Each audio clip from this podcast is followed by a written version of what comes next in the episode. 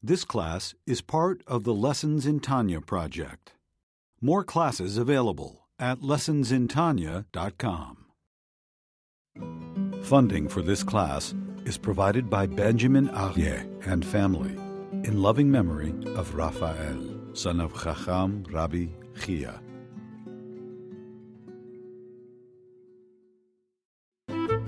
Lessons in Tanya. The Tanya of Rabbi Schneur Zalman of Liadi, taught by Rabbi Ben Zion Krasniansky.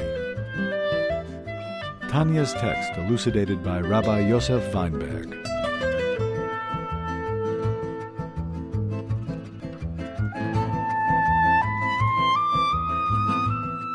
In chapter 2, he explained the soul's essence, the divine essence of the soul. How it's not man made, it's nothing, not manufactured, it's something that comes directly from Hashem. That's the what makes us special.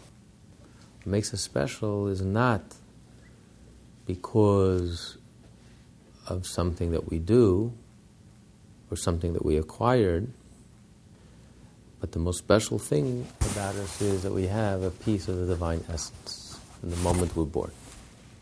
That's the essence of the divine soul. In chapter 3, he explained the personality, the character of the soul, the mind and the heart and the love and the comprehension. What the Jewish soul what the godly soul, what its mind is immersed in, and how its emotions react and respond.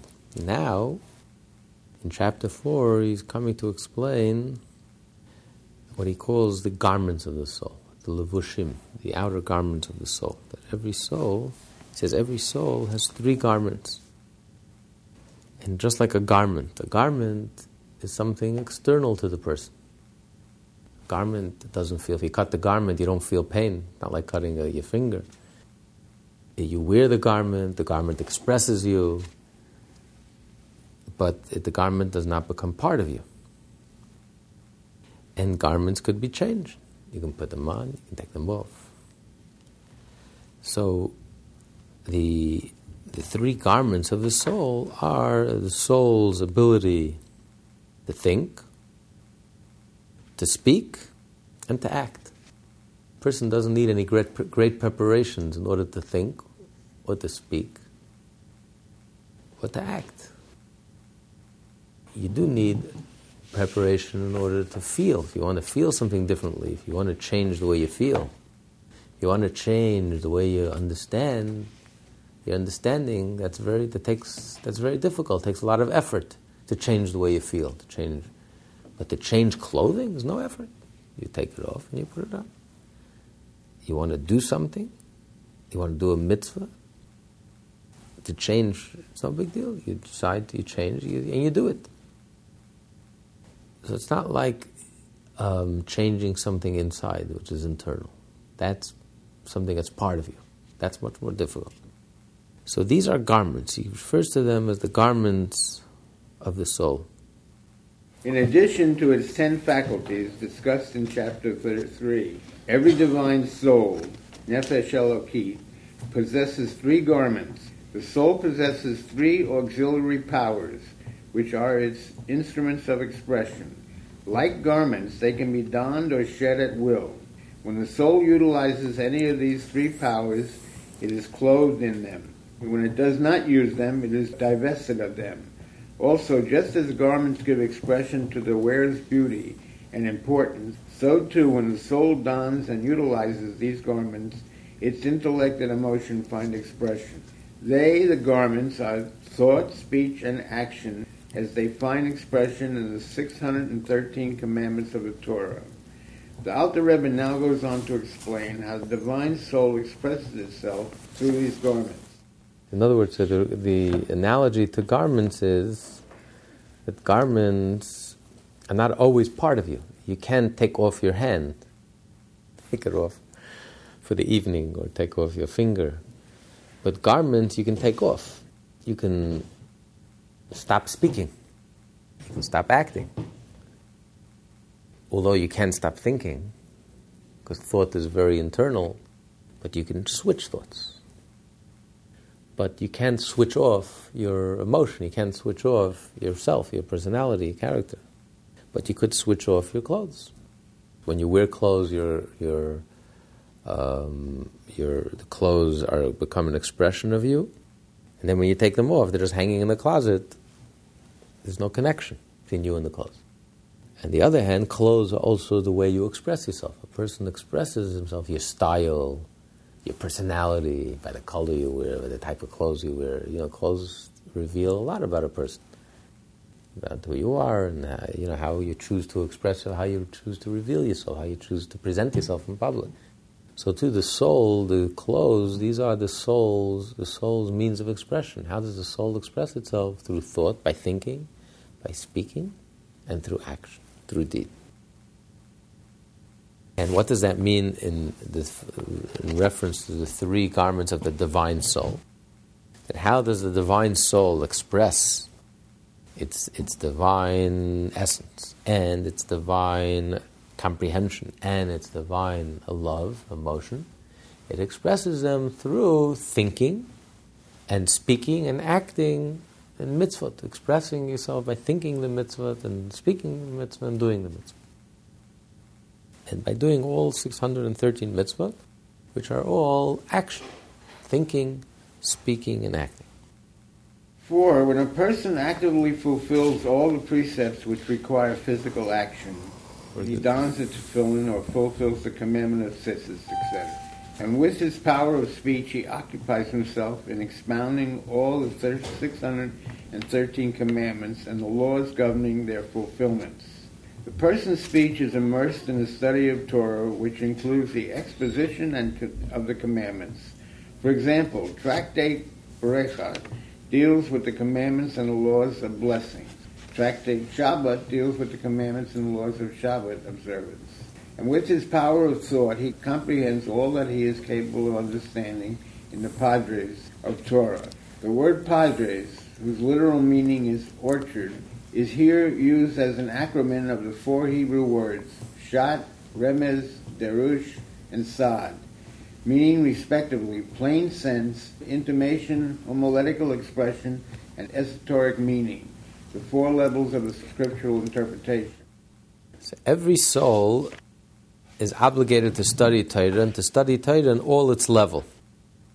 To enter into the paradise. Paradise is the orchard, um, like a garden, beautiful trees. So paradise is the acronym for Pshat, Remez, Drush, the simple meaning, the literal meaning, the Remez, the allegory, the metaphors, the hints, and the Drush, the um, expounding on the on the uh, on the meaning on the word, and then um, exegesis, and then you have Sod, which is the Kabbalah, the secret of the of the Torah. And the Rambam says in the beginning of his uh, magnum opus, Yad Chazaka, that a person should enter the should not enter the Pardes only after he studies, he fills his himself with the basics which are the Talmud and the Halacha, and then he can go and study the secrets of the Torah, the, which he calls Maisei Merkava, the the uh, work of the chariots, the vision of the chariots, of the angels, which is the foundation of Kabbalah, of mysticism. He says first a person has to fill his stomach with bread and food, and then you can go into luxury and to, and to eat the delicacies and enter into the paradise. However, Maimonides himself in the beginning of his book, spends the first few chapters describing Maisim Merkava, describing the chariots, describing the basis of Kabbalah or the basis of understanding godliness, of the godly wisdom. After saying that only someone, someone who has not yet mastered the basics of the Torah should not, should not uh, go take a walk in these gardens, in these orchards. But he himself, who writes the book, his book, for even a five year old child, for everyone. In his introduction, he says, My book is written to the young one, to the kakotan kagodl, to the small one just as much as equally so as to the great Jew, from the smallest Jew to the greatest Jew. And the very first thing he discusses in the very first few chapters in Hilchas, uh, Hilchas uh, Deya is he talks, in his Mada, in the Sefer Amada, he talks about um, the belief in Hashem, and he talks about at great length. he talks about the basic understanding of the divine, divine wisdom, understanding godliness. So Maimonides seems to contradict himself. Here he says that unless you fill your stomach with the basics, you shouldn't take a walk in, the, in, in this orchard. And yet he himself begins at, and elaborates with great length, spends a few chapters discussing what he calls, refers to as Maisa Merkava, the work of the chariots, of the angels, which is the spiritual realms and the divine realm. And the Rebbe explained the answer is very obvious, the answer is very simple.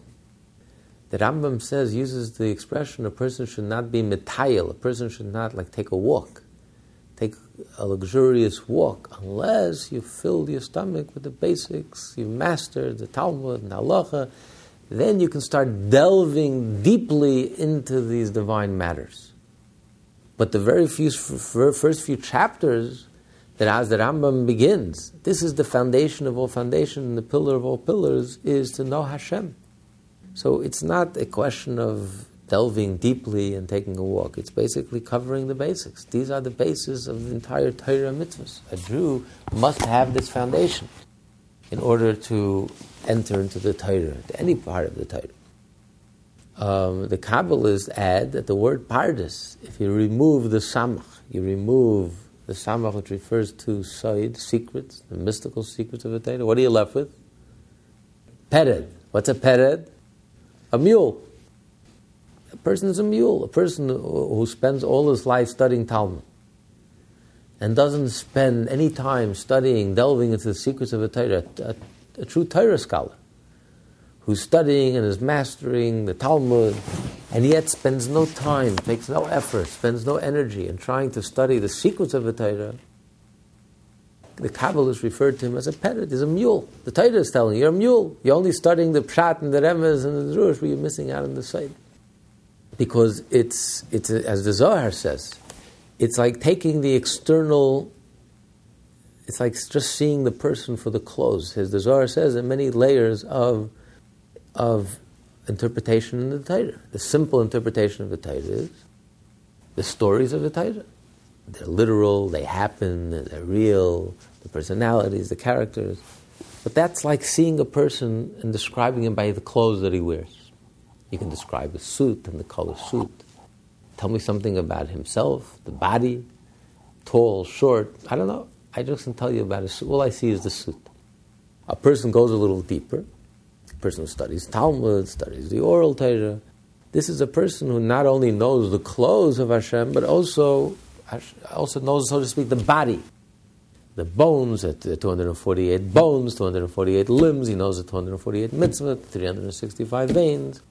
He's familiar with the mitzvot and, the, and in detail. But again, tell me something about the person all I can tell you is how many bones he has, what his body looks like, and that's all. There's nothing more to say. Tell me something about his personality. Tell me something about his character. Give me a little psychological insight into the personality, into the person, his inner struggles. So that you have to go deeper. That you don't see in the clothes, that you don't see in the body.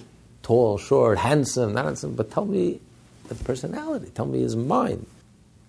Uh, tell me about his heart. Tell me about what kind of person is he? What kind of personality? What kind of character? His fears, his loves, his hate. Tell me about the person. So this is the, and then there's many layers of depth of, of you can go even deeper than that. Even if you tell me the personality and the character and the, that's only the conscious self. Could you probe a little deeper? There's always a deeper layer behind all of that, subconscious. So you have the secrets, which is the Kabbalah, and you have Razin did Razin, secrets of secrets. So the, the same Torah has many layers. Pshat, Remez, Drush, and Sod. It's the same Torah. But it's like, it's like peeling away the onion. You know, it's like, a, it's like the Russian doll. You take off one, and there's another layer behind it. It's, it's deeper, and you go deeper, and you go deeper, till you get to the very core and essence of the person. So you can look at a person's clothes, very nice. All I know is a person's clothes Does he wear flashy clothes? He wear conservative clothes? What kind of clothes does he wear? But then you go a little deeper. What's underneath the clothes? The body. Tell me about the body. Is he strong? Is he weak? But then you have to go a little deeper than the body. Tell me about the personality. Tell me about the character, his mind, his mindset, his heart, emotions, what he hates, what he loves. And you go deeper than that. And you go deeper.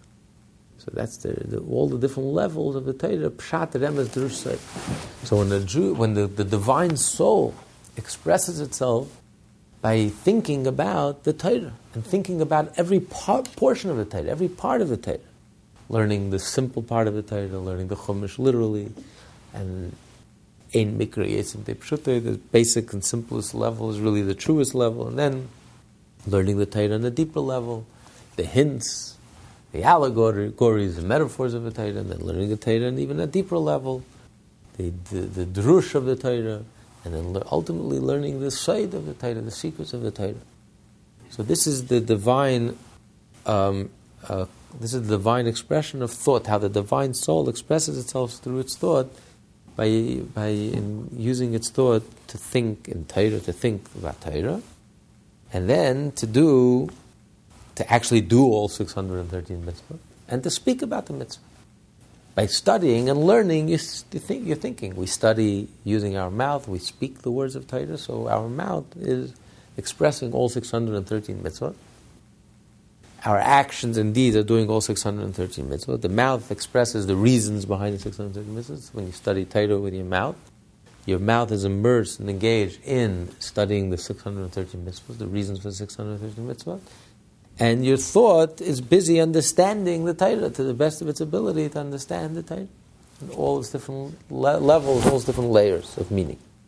Then all of his soul's 613 organs are clothed in the 613 commandments of the Torah.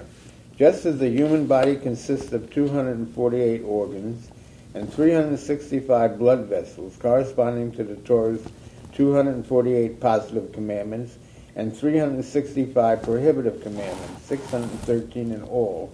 The soul similarly comprises 613 organs, the spiritual counterpart of the 613 bodily organs, each organ corresponding to a specific commandment.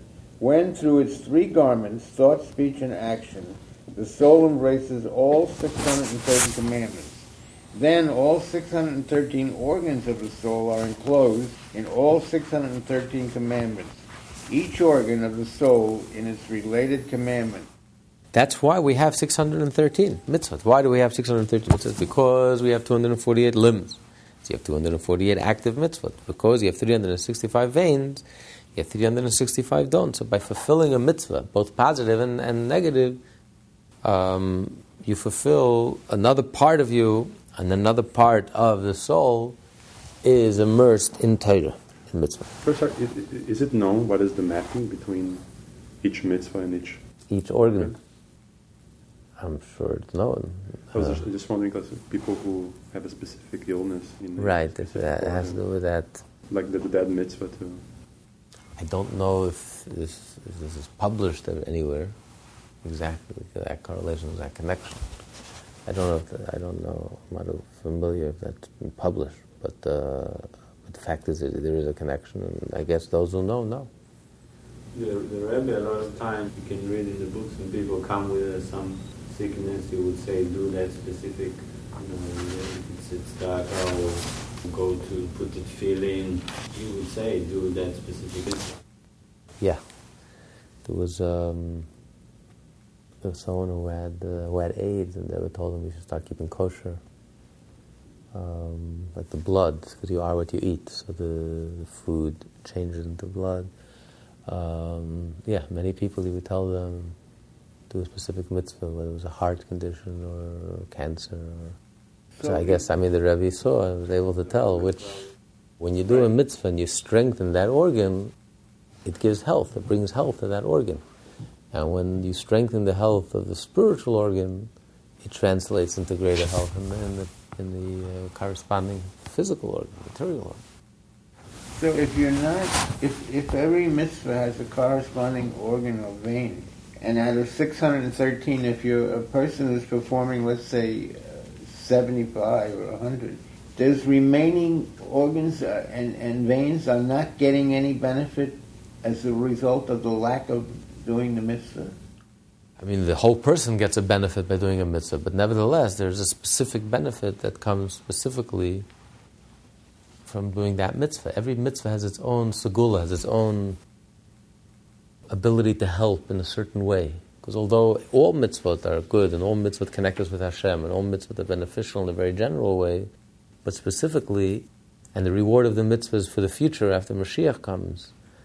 But nevertheless, there is um, there is every mitzvah has its specialty. It touches another person, just like the tefillin is on the head and on the heart. You know, directly affects and impacts the head and the heart. Every mitzvah has something that it has a, a unique effect and it also brings a unique type of blessing, you know, for that organ. So all illness then can be traced by somebody like the Rebbe to a, to a lack of a specific. We're not saying that that's the reason why, but if you strengthen your spiritual health, you will strengthen your physical well-being as well, and that's something that the medical scientists today have admitted, have, have come to realize that you know, psychosomatic illnesses. If you change a person's psychological well-being, state of being, state of mind, he can literally transform his material, material state of mind. There's a direct translation, a direct impact on one and the other. So, to how much more so that the Jew's spiritual well being, divine well being, has a direct impact on his physical well being. You know, when the soul, when you feel whole inside and you feel complete inside, then that will translate also into the body, that the body will also feel whole and complete. It's when you're torn inside, and you act in a way that makes you feel guilty or act in a way that goes contrary to the way you would like to act deep down, then you create tension. It creates very, very deep tension, and that leads to, to illness. It doesn't lead to health. You know, if you're not whole inside, then it creates, it creates illness. But when a person is whole inside, you're inside like outside, outside like inside, you're consistent, then it leads to health. Leads to confidence, it leads to optimism, it leads to health. There's a general excitement about life, you know, versus when a person feels jaded or cynical or burnt out or, you know, been around the block too many times. And you lose that joy of life and you lose that pleasure and you lose that excitement and you lose that innocence. I have to, excuse me, but I have to go back a minute because something, when the Rambam says that you should go into this orchard, uh, we not all created equal with the mental facilities to learn. Was it intended by Hashem that every Jew learn, be able to learn the hidden secrets of the? Everyone on their own level.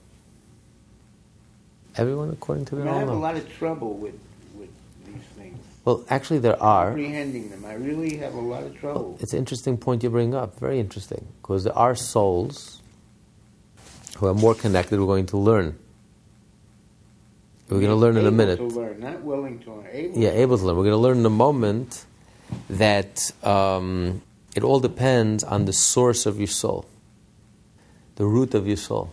Like there's some souls that are rooted in the simple meaning of the Torah.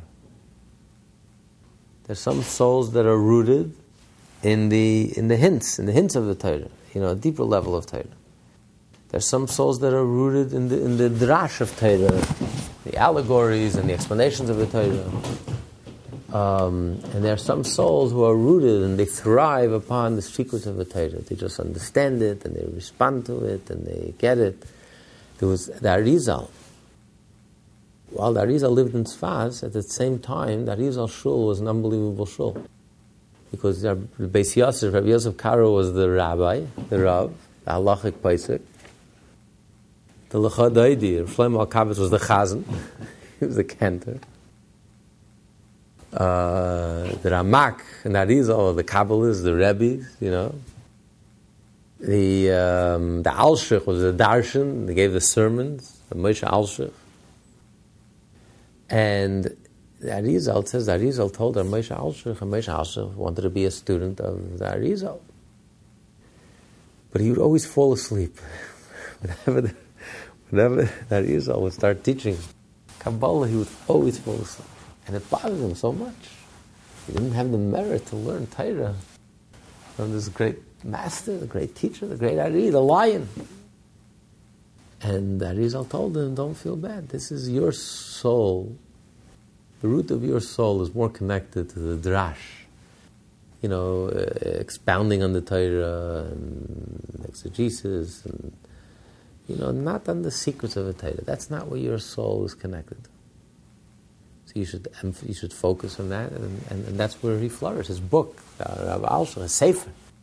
Alshich is is uh, one of the most classical svarim on the Torah and Drash, explaining the Torah, the Midrash of Torah, Drash of Torah. But uh, the secrets of the Torah, he, he did not, that wasn't his, that wasn't his thing. It must have bothered him though. It bothers him, but once he reveals, Rebbe revealed to him that that's who he is and that's, that's what he has to accomplish in this world. So fine, so a person has to know, that's what he says, it all depends on the root of your soul. We're going to learn in a moment, it all depends on the root of your soul. Obviously, that has to be the emphasis. Whatever your root is, that has to be the emphasis. But a person has to know what his emphasis is. He has to know what the root of his soul is. You have to know yourself. And how do you find that out? Like you say, you see the certain portions of the Torah, your mind, um, your mind sticks to it, and you get it. While other portions of the Torah you find extraordinarily difficult, and maybe that's not the source of your soul. That's only true regarding the Soid, which is the Kabbalah. Hasidus, however, is the very essence of the Torah. It's connected to every single Jew. There isn't a Jew in the world who doesn't have a direct connection to Hasidus. You don't say the same, you know, like with the secrets of the Torah. Secrets of the Torah, not every Jew really has a connection to it. Understands it, gets it, and is connected to it. But the essence of the Torah, which is the essence of every portion of the Torah that does belong to the Jew, the essence of Torah belongs to each and every Jew. But it, it said the wellsprings which the Baal Shem Tov brought is the secrets of the Torah. It's more than that. It's more than the secrets of the Torah. The Baal Shem Tov popularized and publicized the Kabbalah. The fact that he was able take the Kabbalah, which is hidden in secret for thousands of years, and was able to publicize it, means he was a Baal Shem Tov. He was the master, a true master. Only a true master could explain something that's impossible to explain, that's difficult to explain, make it so crystal clear. You have to be a true master to be able to, you know, to, to reveal it, to expose it. So the Baal Shem Tov was a true master because he mastered the essence of the Torah. So he was able to take Kabbalah and reveal, reveal, um, reveal it to the masses, that even they can appreciate these secrets of the Torah. So in order to do that, Right. In order to do that, you have to be greater than Kabbalah. You have to be. Baal was able to do something that all the great Kabbalists could not do. Communicate there. Communicate and publicize and reveal it to everyone. So why was he able to do it? No one else was able to do it. Because he was deeper than them. He mastered the very essence of the Torah. When you master the very essence of the Torah, then you can talk about Kabbalah. And you can, you can talk about every, any, anything in the Torah comes to life. When you master the essence of the Torah, anything you touch comes to life but the learning pshat simple. I get many pieces, um, you know, in, in, the davening that really come to life when you understand when you understand the, the essence of the Torah. It comes to life on every level. Every level of meaning comes to life in in in, in, a, in a new way. So, Hasidus is connected to everyone. In general, you have Pshat, Remez, Rusaid, and everyone has to know themselves. They have to know what the root of the soul is and what the capacity is. Thus, we see in a general sense a fulfillment of all the commandments of one's thought, speech, and action, clothes the entire soul in all 613 commandments of the Torah. The Alter Rebbe now goes on to specify which components of the soul, clothed by which particular garments. Specifically, the chabad of his soul, namely his intellectual faculties, are clothed in the comprehension of the Torah which he comprehends in the four levels of Pardes of the Torah, to the extent of his mental capacity and according to his supernal root, to the supernal root of his soul. One's mental capacity determines how much he may understand. The root of his soul determines the area in Torah for which he will have the greatest aptitude. For example, one whose soul is related to the level of Pshat is more likely to comprehend the straightforward meaning of the words of Torah. A soul related to Remez will delve into the stratum of implied meaning underlying the words, and so on. When the person comprehends Torah to the extent of his mental capacity, then the Chabad components of his soul are clothed in the garment of thought of Torah, namely, thought as it is related to Torah. And the Midot, namely the emotions of fear and love of the Almighty, together with their offshoots and ramifications, are clothed in the fulfillment of the commandments in deed and in word. In word, meaning in the study of Torah, which is the equivalent of all the commandments. The Alter previous statement that in comprehending Torah, the soul's faculty of intellect clothes itself in thought requires no further elaboration. It goes without saying that the intellect can comprehend Torah only through the vehicle of thought. His latter statement, however, that the midas are clothed in the fulfillment of the commandments in deed or in word, requires further amplification. What connection do the midas of fear and love have with action and speech? The seat of emotions is in the heart. How do they come to clothe themselves in actions which are with one's hand? In donning tefillin, for example, or in speech where one uses his mouth, such as in oral Torah study. In answer to this question, the Alter Rebbe explains that completeness in the performance of the commandments demands love and fear of God. One can bring to his fulfillment of the commandments the fullness generated by vitality and depth of feeling only when he is imbued with fear and love of the Almighty. So he's saying that that um, the soul expresses itself and is um, reveals itself through the clothes, through action, doing the mitzvah, speaking of the mitzvah, studying the mitzvah, and thought.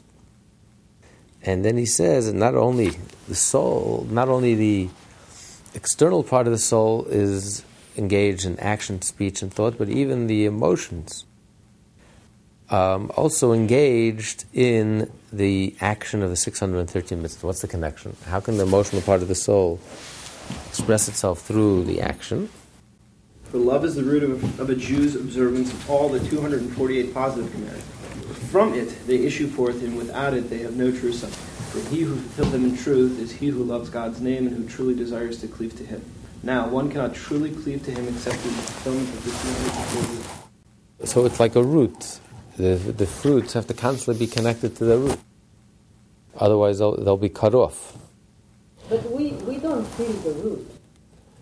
Well, in this, you don't feel the root. Uh, you see the yeah, you see the effect of the root. The tree is alive. You know that there's a no, there's a root yeah, that's nourishing. He says like each person to its level can study the Torah, and he, he really has to study to his potential. What's the connection? What's the root? He's saying over here the root he's referring to is the love in your heart for Hashem. What's motivating you to do the mitzvah? What's pushing you to do the mitzvah? What's pushing your mind to think Torah?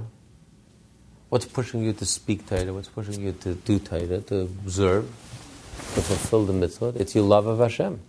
That's the root. Without that constant nourishment, without that feeling of love for Hashem and attachment to Hashem and connection to Hashem, you wouldn't do the mitzvah. The motivation, what's the motivation to a mitzvah? Motivation to a mitzvah is because you love Hashem. Out of love for Hashem, you want to connect with Hashem. And the only way to connect with Hashem is through a mitzvah. So therefore, that, that's what he's referring to when he says the root. He's talking about the root of the mitzvah. Without the root, if there's no love, if a Jew does, does just does mitzvah technically and mechanically by rote, without any feeling, without any emotion, then that those the mitzvot will have will not uh, have no sustaining power. You won't be able to guarantee that the person will continue doing mitzvah because the person will rebel. After a while, it grows very boring and meaningless, and they will just become very jaded and cynical, and he may stop doing the mitzvah altogether. So, what nourishes the tree? What keeps the tree young, vibrant, fresh, vital? It's that constant connection, it's that love of Hashem. Because you want to be connected with Hashem, and the only way to be connected with Hashem is through Torah mitzvah. So, in that sense, the emotions, the love, is the root for everything that follows the thought, speech, and action. So, it's not just I'm doing thought the power of the soul to think is involved in the mitzvah. The power of the soul to speak is involved in the mitzvah. The power of the soul to act, but even deeper than that, the actual emotions of the soul, the very personality and character of the soul, also finds expression through through the mitzvah because it's that's the root that's pushing and motivating you to think, speak, and act. So it's it's enclosed within the mitzvah. That life force, that vitality of the soul, that love for Hashem, is involved in the mitzvah itself. But then through doing the mitzvah, you affect the, the, the roots up for Chaya Yechida, for the Shorosh of Neshama. Um, by doing the mitzvah, by studying Torah, of course, when you do the mitzvah, also when you study Torah. When your Jew studies Torah, it's not just you're studying Torah, but your soul is studying Torah. The soul is far greater than the intellect. The intellect is just one part of the soul. You know, just like the, our soul has a body. Is the soul the body? No. But the body becomes inseparable part of the soul. The body expresses the soul. The body is alive. The body becomes inseparable. You can't take off the body. Okay, I'm going to park my body in the closet today. I'll train another body. The body becomes one with the soul, inseparable with the soul. You can't separate the body from the soul. In a certain sense, the faculties of the soul, the ten faculties of the soul, the faculty of intellect, of understanding, the faculty of emotion is really like a body to the soul. The soul is not intellect, the soul is not emotion. The soul is, is an undivisible whole. The soul is beyond intellect, beyond emotion. But the, the, the emotion and the intellect become like the body is connected to the soul. They become totally connected to the soul. The soul expresses itself through the intellect. So when, you're, when you understand something, your soul is expressing itself. So when the Jew studies Torah, it's not just your mind is studying Torah. Torah. Your soul is studying Torah. And the, the, the, through, through the intellect. So your soul is connecting to not just the revealed part of the Torah. The Torah is like God's wisdom. But God's wisdom is also God Himself, is beyond His wisdom. So just like when you study Torah, there's many parts. There's the mind that's studying Torah, but then there's the soul that's behind the mind. That's, that's expressing itself through the mind. The mind is just a, a tool, a vehicle, uh, uh, the body of the soul. And the soul is engaged in, in the studying of Torah. So too, when you study Torah and you're learning the divine mind, the divine wisdom, it's not just your intellect connects with God's intellect. But your soul connects, so to speak, with God's soul. So the union affects even the root of the neshama, the source of the neshama. Not just, it's not just what you see. What happens is on many, many, many, many levels. Even the root is affected by what happens on the, on the lower level. Because they're all connected. It's all a root. It's all connected. The Mittler Rebbe, the son of the Alter Rebbe, would never get an aliyah. The only time in the year you get an aliyah was with all the children at Simchas Torah. You know, you call up an adult so you can make a bracha, and then you call up all the children, you put them on the talis. That was so. He went with all the children. He went. He he said, why? He says because when you are called up to the Torah and you get an aliyah, who's getting an aliyah? It's not just you that's getting an aliyah. But it's an aliyah for your nefesh, your ruach, your neshama, your chaya, your yechida. All five levels of the soul are being elevated. Yeah, you're just reading the Torah, you're reading the pshat, the simple. But the truth is, aliyah means elevation. So it's not just you're reading the Torah and you're being elevated. Every layer and every level is having an aliyah and is connecting to, to that corresponding level within the Torah. So he was embarrassed, he was ashamed. He was ashamed from all these aliyahs, from all these high levels obviously he was sensitive and he felt it. He experienced that. We don't feel anything, so we go up to the Torah, you know. But there's a lot more happening when you study Torah. It's not just your mind is connecting to the divine mind. Your soul that's behind the mind is also connecting to the divine soul, which is behind the divine mind. It's like your soul is connecting with Hashem, directly with Hashem. So the union is also on the, on the root of the neshama, the root in the soul, on the higher level, in the root of the soul and the soul uh, above, the soul where it remains above, the Maila, above in heaven. So, yes, everything that we do in this physical world affects our roots, affects our source, affects our. And. Um, but when a Jew studies Torah, so it's not just your thought is engaged in Torah, it's not just your speech is engaged in Torah. but your emotion that's leading you to study Torah. Why are you, why are you studying Torah in the first place? Why aren't you studying, why aren't you playing check, uh, chess, or studying math or physics? You want to sharpen your mind. Why are you studying Torah? You're studying Torah only out of your love for Hashem. So it's your love of Hashem that's expressing itself in the Torah, in the studying of Torah, because that's the root, that's the motivation, that's the foundation, that's pushing it. Without that, you remove that love for Hashem. If you didn't have that divine love, that Torah is holy and Torah is divine, you wouldn't study Torah. You wouldn't bother to study Torah. You would study something else. So the fact that you're, you're studying Torah is motivated, the motivation, the energy, the push, the excitement, where does that come from? The life force, where does that come from? That comes, that's the love.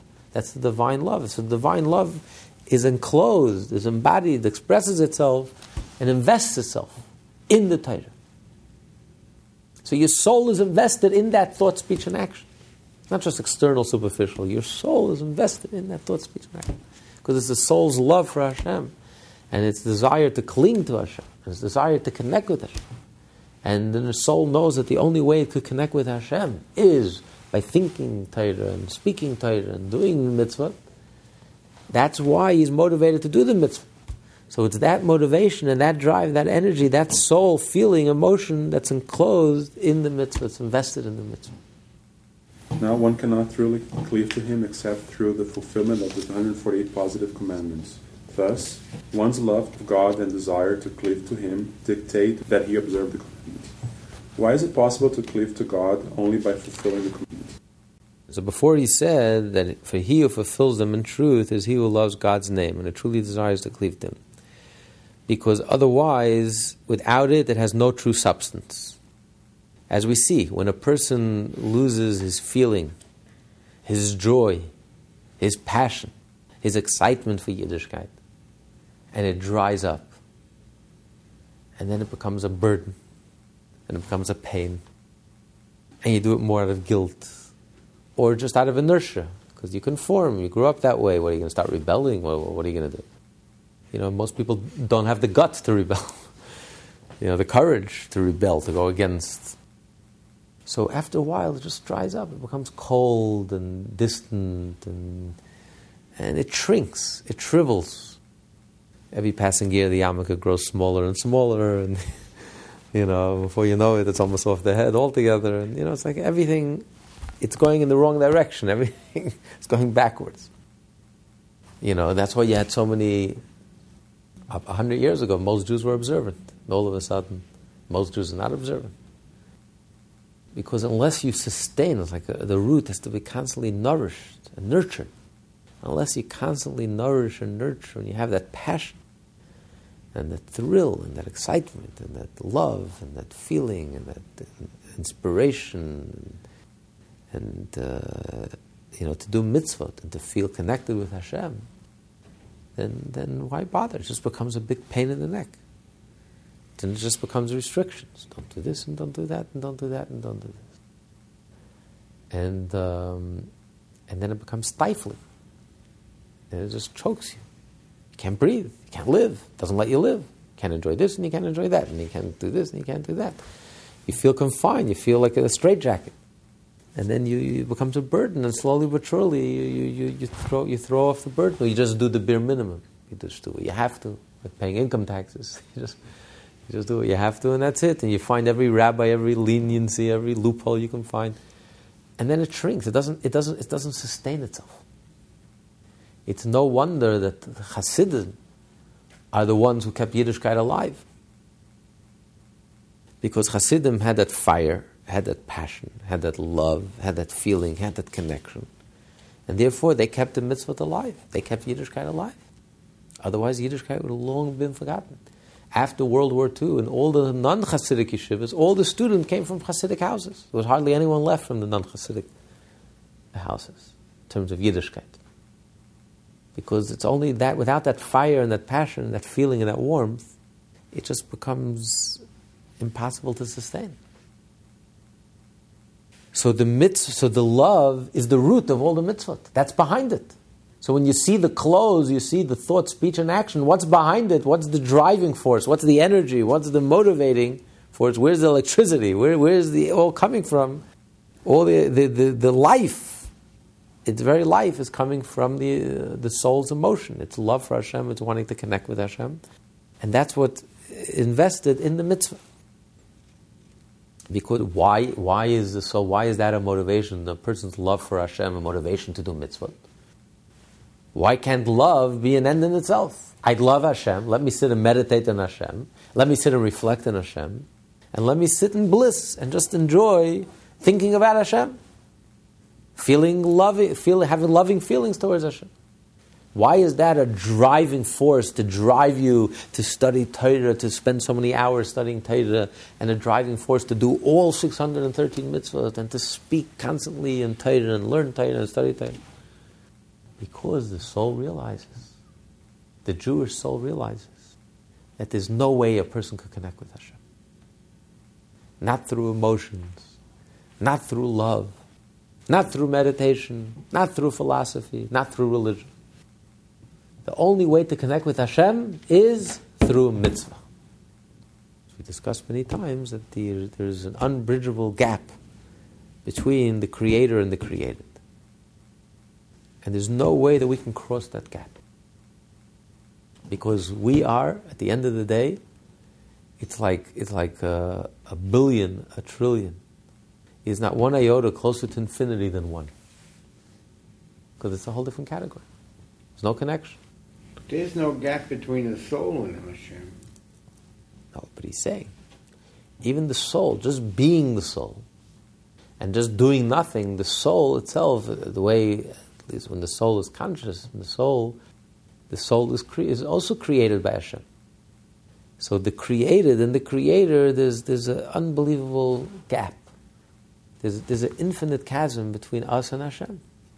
We cannot grasp Hashem, neither intellectually, nor emotionally, nor even spiritually. Including our soul. Including us, even the angels. The angels can't really grasp Hashem. Hashem is holy. Hashem transcends us. Hashem is infinite. Hashem is totally beyond us. We, we ha- don't have the tools with which to grasp Hashem. A billion, a trillion, a zillion is not one iota closer to infinity. The most sublime, the most spiritual, the most esoteric, the deepest, the highest, the greatest is not one iota closer to Hashem than the shallowest and the most material. There's no way we can approach Hashem. Hashem is unapproachable. Because Hashem is so beyond us.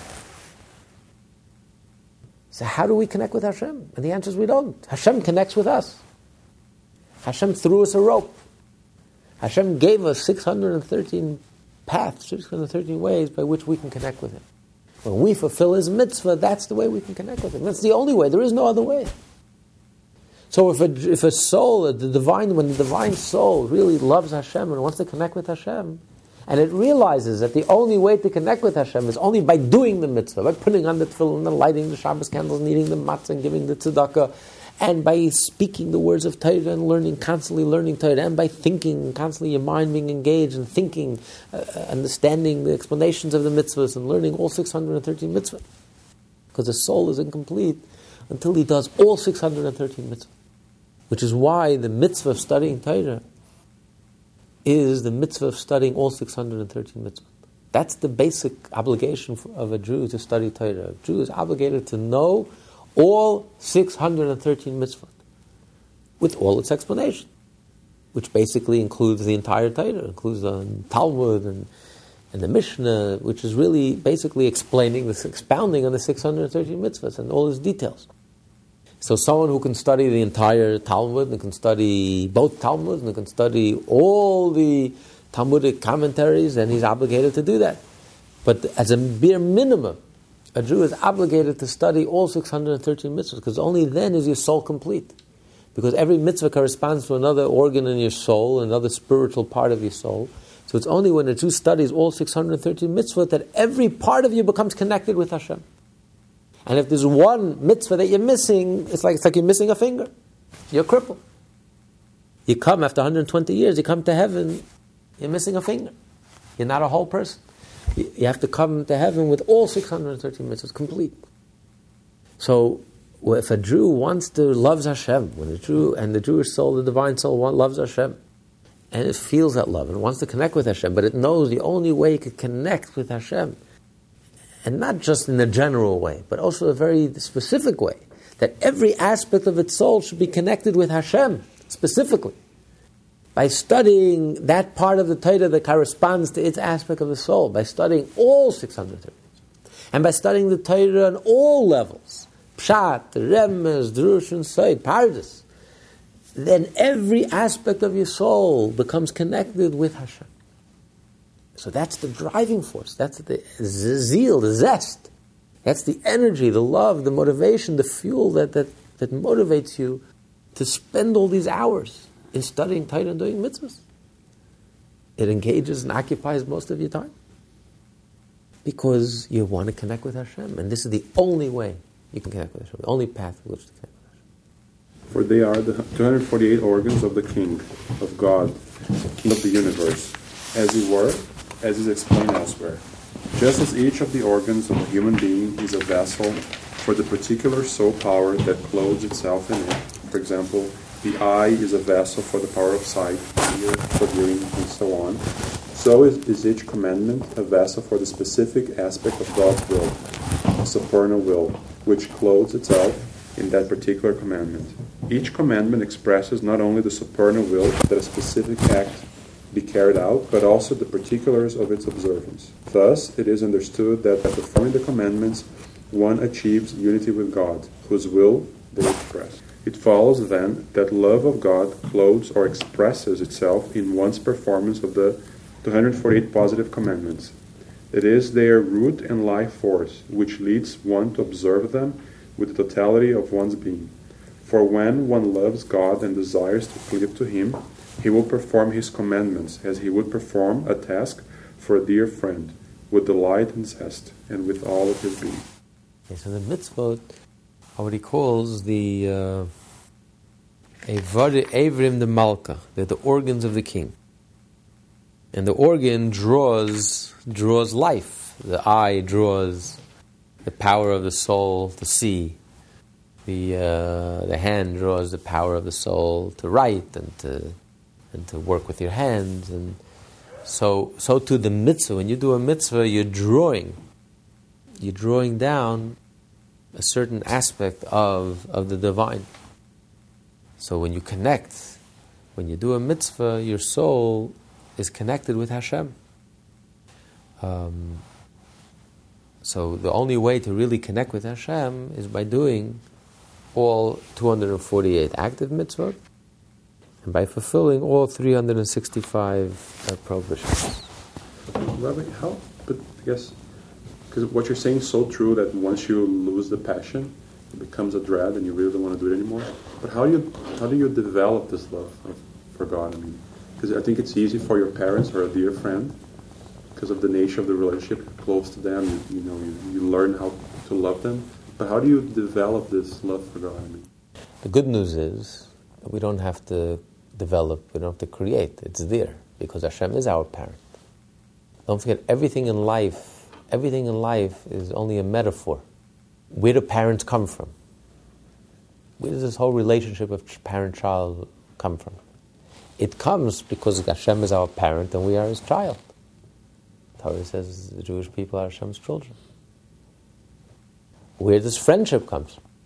Where does that relationship come from? Because Hashem is our friend. Where does a king and a subject relationship come?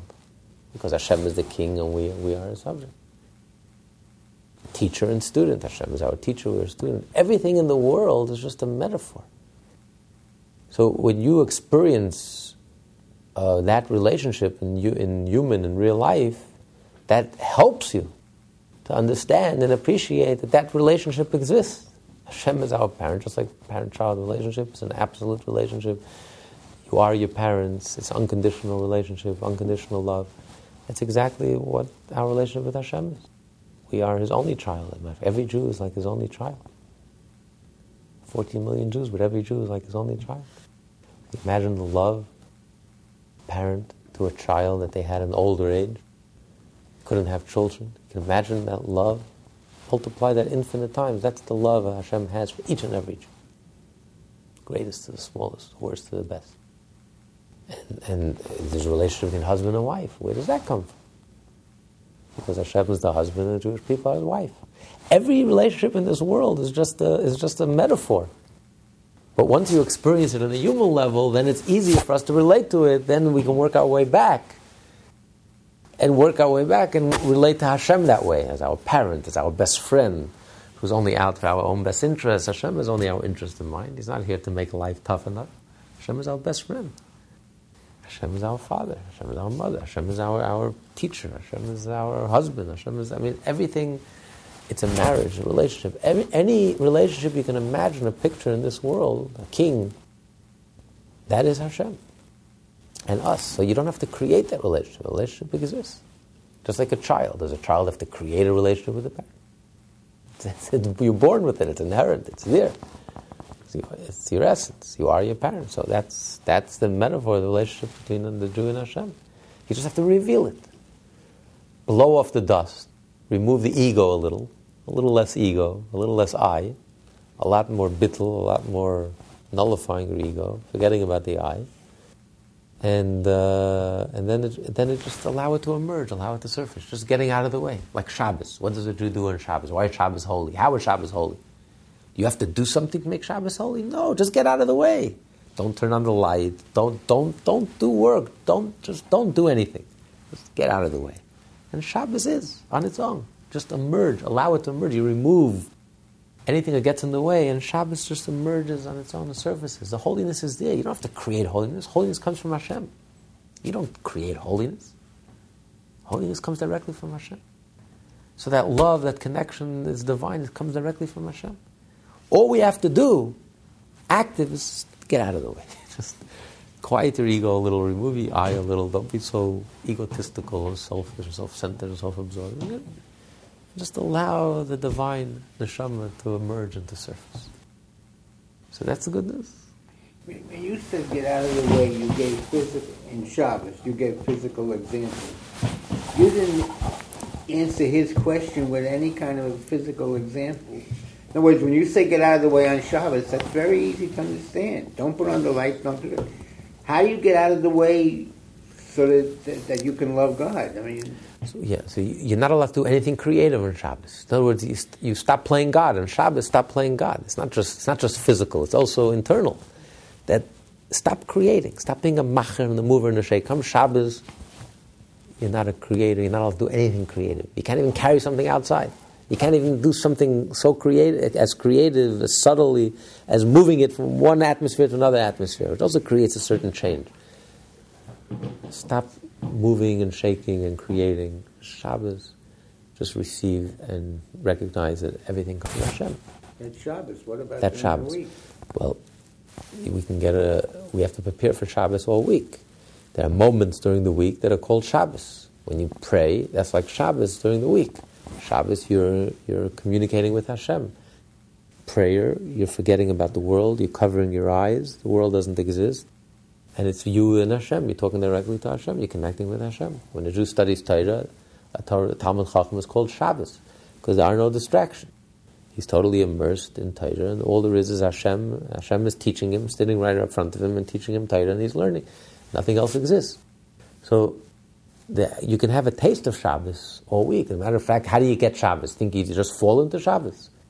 You have to prepare for Shabbos six days a week. You have to prepare for Shabbos. Shabbos begins uh, uh Sunday. You have to prepare for Shabbos. Hayom Yom Rishon b'Shabbos. It's the first day of Shabbos. We're, that's the only name for Sunday. It's the first day of Shabbos. We're preparing for Shabbos. We're thinking about Shabbos. We're getting in the mood of Shabbos. So Shabbos, the theme of Shabbos is something that we prepare for and something we carry on all week. So that spirit, the spirit of Shabbos, of holiness, of recognizing that everything comes from Hashem and getting out of the way, and just allowing that relationship and all that depth to emerge into surface. So that's that's um, that's the idea. The idea of Shabbos. You see, you just get out of the way. You just allow Shabbos, the holiness, just to come. You don't have to create it. That's what makes it easier.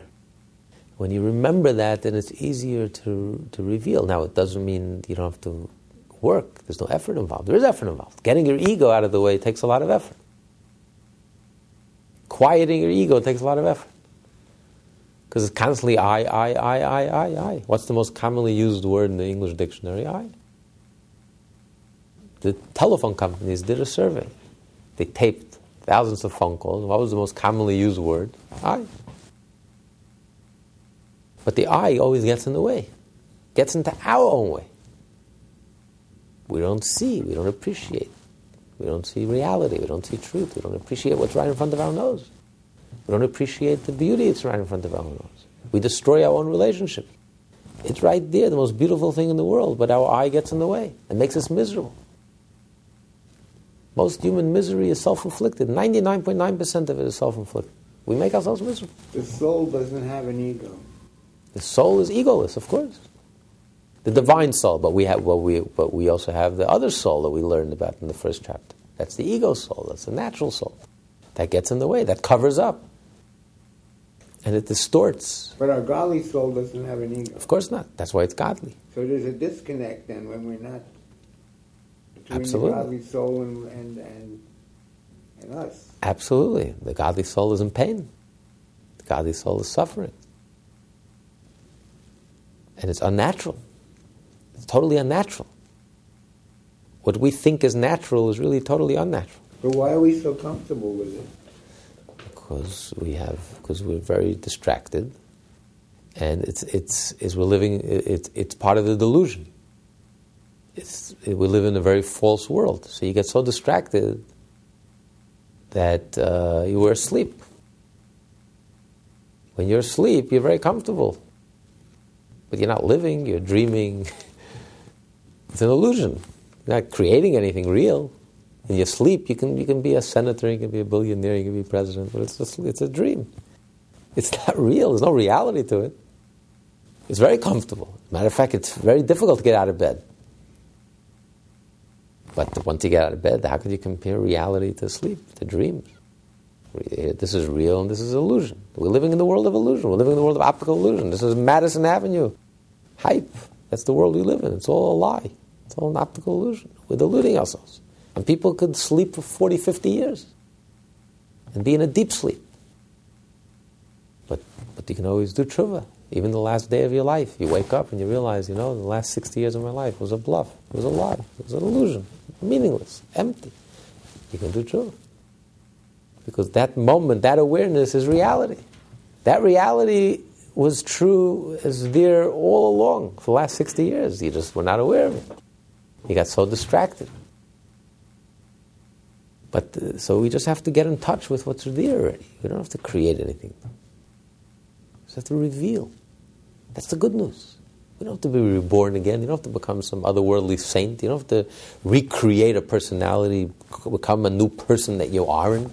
Become some saint, to become some musarnik, to become some, some angel, to become. Some... On the contrary, being godly and being good is the most natural thing in the world. It's the status quo which is unnatural. It's being egotistical which is so unnatural. And it's painful. And it's miserable. Everyone is miserable. You can't satisfy it. Can't satisfy it, and the more you indulge, the more miserable you get. And it's broken relationships, and it's misery, and it's, you know, the most affluent generation in, in, in, in world history, and the most miserable generation in world history. So it's, it's and, but if you get the ego out of the way and you allow the neshama to speak and to emerge, the neshama is natural, is joyous, is wholesome. It's, it's the easiest, simplest thing in the world. It's the most natural thing in the world. But we don't feel it that way. We don't perceive it that way. That's part of the illusion. That's part of the lie. And that's the whole foundation of the Tanya. That being Jewish is karei velecha davar mi'ayid.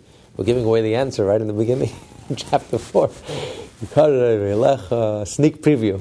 Karei velecha davar beficha v'vav Being Jewish is the most natural thing. It's the simplest thing. It's the most genuine thing. And it feels natural. No one ever regrets doing a good thing. You do a good thing, you feel like a million dollars. At the end of it, it was difficult, it was sacrifice, it was hard. Ah.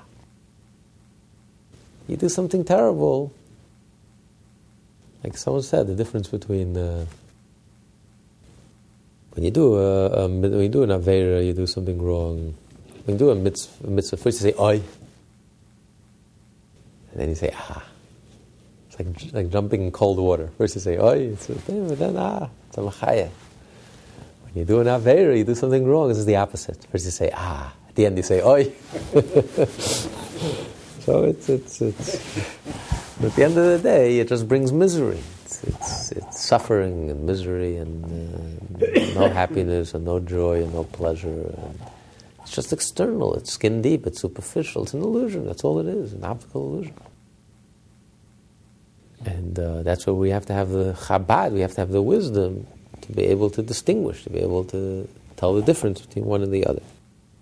Fear is the root of one's observance of the 265 prohibited commandments. For he will fear to rebel against the Supreme King of Kings, the Holy One, blessed be he. By acting in defiance of his will, he will therefore refrain from anything that God forbade. At this level, the word fear is taken in its simple sense trepidation before the severity of God's command. Okay, so what is the motivation? What keeps a Jew from prohib- from from uh, transgressing the 365 prohibitions? There's so many prohibitions. Most of the Torah is prohibitions. God created a huge world, and most of it is off limits. Don't do this and don't do that, and this is wrong and that's wrong, and don't do this and this is. How does a person an earthy person living in this physical world, exposed to all the material uh, attractions of this world, how can a person restrain himself and discipline himself and refrain from, from transgressing? What is the motivation? What is the root? The root is the fear of Hashem. If a person did not feel Hashem as a presence, as a real presence, as a king of kings, not just an abstract notion, See, to most people, Hashem is just an abstract notion, including religious Jews. I mean, I'm talking, I'm talking about, including us, I'm talking about myself. Hashem is an abstract notion. It's not a reality. The person sitting across from you in the room is more real than Hashem, because you're real. Hashem is Hashem. You know, it's not part of the equation. It's not a reality. If someone is in the room, you're afraid, you're ashamed, you're embarrassed. Hashem is in the room. It's not part of the equation. Doesn't mean anything. Doesn't stop me from doing it. Doesn't change my behavior. So what does that tell me? Hashem doesn't even have the reality of a stranger. It's so unreal to us. But if a Jew really senses Hashem's presence and realizes Hashem, the King of Kings, imagine you had the most important person in this world standing in the room with you. Einstein was standing in the room with you. The King of Kings, the Emperor standing in the room with you. You would, you would you would watch yourself, you would behave, you would act in a certain way. So the King of Kings, Hashem, is standing in the room together with you and has no effect on your behavior. So a Jew who really feels the reality of Hashem is simply afraid to violate his wish. If a King of Kings expressly said, This is what I want you to do, and this is what I, I don't want you to do, do I dare do otherwise? So that's on the simplest level. That there's, there's, a, there's a sense of fear. I'm not going to do something to violate the will, expressed wish of Hashem, who's the King of Kings. The greatest, the mightiest, the holiest, the greatest, and it's standing right there in front of him. That's on a simple level. But on a deeper level, on a far deeper level of fear. Or at a deeper level of fear, that he feels ashamed before God's greatness so that he will not re- rebel against the all seeing eyes of his glory by doing what is evil in his eyes. He's ashamed. He's ashamed to offend him. He's ashamed to, to do anything against him. Hashem is so great, and he understands his greatness. He senses Hashem's greatness. And Hashem knows and sees and watches and cares at what we do. I'm just ashamed, the person is ashamed of rebelling against Hashem, of doing something that will displease him. So not that you're afraid that Hashem is going to hurt you or something bad, as lightning is going to strike. You're just ashamed embarrassed from His presence. You're ashamed to do anything. When you're standing in the presence of greatness, you feel humbled. You feel very ashamed. You feel embarrassed. You realize how, how insignificant you are. And, you, and how can I do something in comparison? How can I do something that will violate and go against Hashem, rebel against Hashem, displease Hashem? Namely, any of the abominable things hated by God, which are the klipot and sitra achra. The other side, that which is the opposite of holiness. That Hashem loves holiness, loves everything that's nullified before Hashem. Everything is connected with Hashem. And he hates ego. He hates anything that's associated with ego and separation from Hashem and something independent of Hashem, which is the source of all the prohibitions. So how can I violate Hashem's will and do something that clearly goes against Hashem's will and desire? He's ashamed, he's embarrassed. Which draw their nurture from the men below in this world and have their hold in him, so that they be able to derive their nurture and life through him, through his violation of the 365 prohibitive commandments. When Hashem created the world, there was a very measured amount of vitality and energy that Hashem gave, designated for the klippa. Because everything in this world needs divine energy in order to exist. So although Hashem hates the klippa, but Hashem created the klippa. And he hates ego and he created it, but he created all of it. He created it like someone throwing something behind your back that you despise, that you hate, but he created it nevertheless. But he gave it just, he threw a bone. He gave it just a little, just enough that it should exist. But when Adam sinned, when Chava sinned, they nourished it, they nurtured it. Because klippa is like a, a bloodsucker. Bloodsucker has to suck your blood to get energy, to get vitality. It has no energy of its own. It has to suck your energy, suck your blood. On its own, it would die. Left on its own, it would die. But we feed it constantly. But we feed it. When you feed it, it grows fat, it grows this. So we have to, nur- we have to nourish it, we have to nurture it. And, um, and that's why it's the person who's the holiest who actually nurtures the klippa, who gives it the greatest vitality, the greatest strength. Because the holier they are, the more connected they are. When they take their holy energy and squander it and use it for, for the wrong things, they encourage klippa, they nourish it, they nurture it. It's like one of the cancer treatments that they're working on today, and with with quite a lot of success, is that they realize that they can starve the cancer cells, starve them from blood, because it needs blood cells in order to live. If you starve the blood cells, it dies. Tumor dies because there's nothing to nourish. Klippa is like a cancer. It needs. There's nothing there. The tumor. The tumor doesn't belong in the body. It, does, it doesn't add anything to the body. It, it's, it's. But if it doesn't have any energy, it doesn't have any nourishment, it can't exist. But we nourish it. We nurture it. Whenever a Jew does something wrong, whenever a Jew does a sin, we give fresh infusion of blood, of passion, of vitality to the klippa, and it gets a new lease on life. That's why it's up to us. If every one of us refused to continue to nourish this uh, it would cease to exist. It, it has no nourishment. This has no substance on its own. On its own, it's nothing. On its own, it's dead. Basically, on its own, there's nothing there. It's we are the ones who, nour- who, who nourish it and nurture it. So it's not like when we do something wrong, God punishes us. It's almost a consequence. We created all these negative energies. When you do a sin, you create a negative angel. You create a negative energy in this world, a negative impulse. When you hate, you create a negative angel. And that angel comes back to bite you. That negative energy comes back to haunt you because you're the one who created it. You're the one who nur- nourished and nurtured it.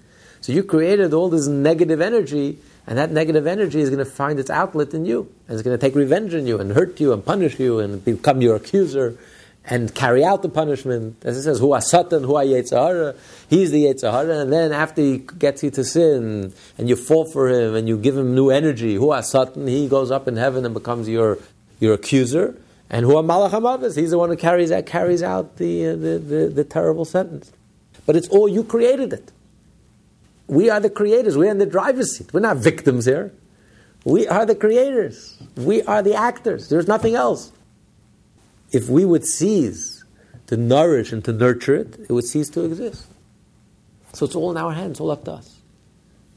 When a person transgresses a prohibitive commandment, God forbid, he provides the klipot with additional strength and vitality. Since klipot and the sitra achra are entities which conceal godliness and holiness and are as such despised by God, the Jew therefore guards himself against transgressing. He is ashamed to transgress and give the klipot strength and life. Thus, fear of God clothes itself in the observance of prohibitive commandments. For one's fear of God enables him to withstand temptation and refrain from transgression. We now understand clearly how fear and love of God are related to the fulfillment of the commandments, and how the midot are the root and life force in the performance of commandments in both action and speech. So we, hear, we see now that the entire soul is engaged, involved in the mitzvot. Not only the thought, speech, and action, those are the actual uh, uh, mitzvah, but it's the intellect that's totally immersed in the thoughts of Torah. Everyone based in the root of their soul to their full capacity, their capacity of understanding, maximum capacity of their understanding then the emotions are engaged in the mitzvah. Because what's the root? What constantly nourishes the mitzvah and motivates us to think Torah and to speak Torah and to do the mitzvah? It's the love of Hashem that causes us to pursue the 248 positive mitzvot, active mitzvot, and it's the awe of Hashem and the fear of Hashem and the shame before Hashem? How can I go against Hashem's will? How can I nurture and nourish and give new sustenance and new life, a breath of new life of, uh, to something that Hashem hates and can't stand and Hashem wants to see the end of, which was klippa and ego and everything that, that's represented by. So that, that will cause a Jew to refrain from doing the mitzvah. When a Jew is tempted to do a sin and he disciplines himself and refrains himself, what is the energy behind it? It's the awe of Hashem, the sense of fear of Hashem. So the entire soul, with all its faculties, are totally expressed and engaged and invested in the mitzvah. Find full expression through the mitzvah. That's the only way the soul could really express itself. Could connect with Hashem and could avoid harming that relationship or doing anything by causing Hashem to be angry or causing, causing something that Hashem hates and um, to be continued. This class is part of the Lessons in Tanya project. More classes available at lessonsintanya.com.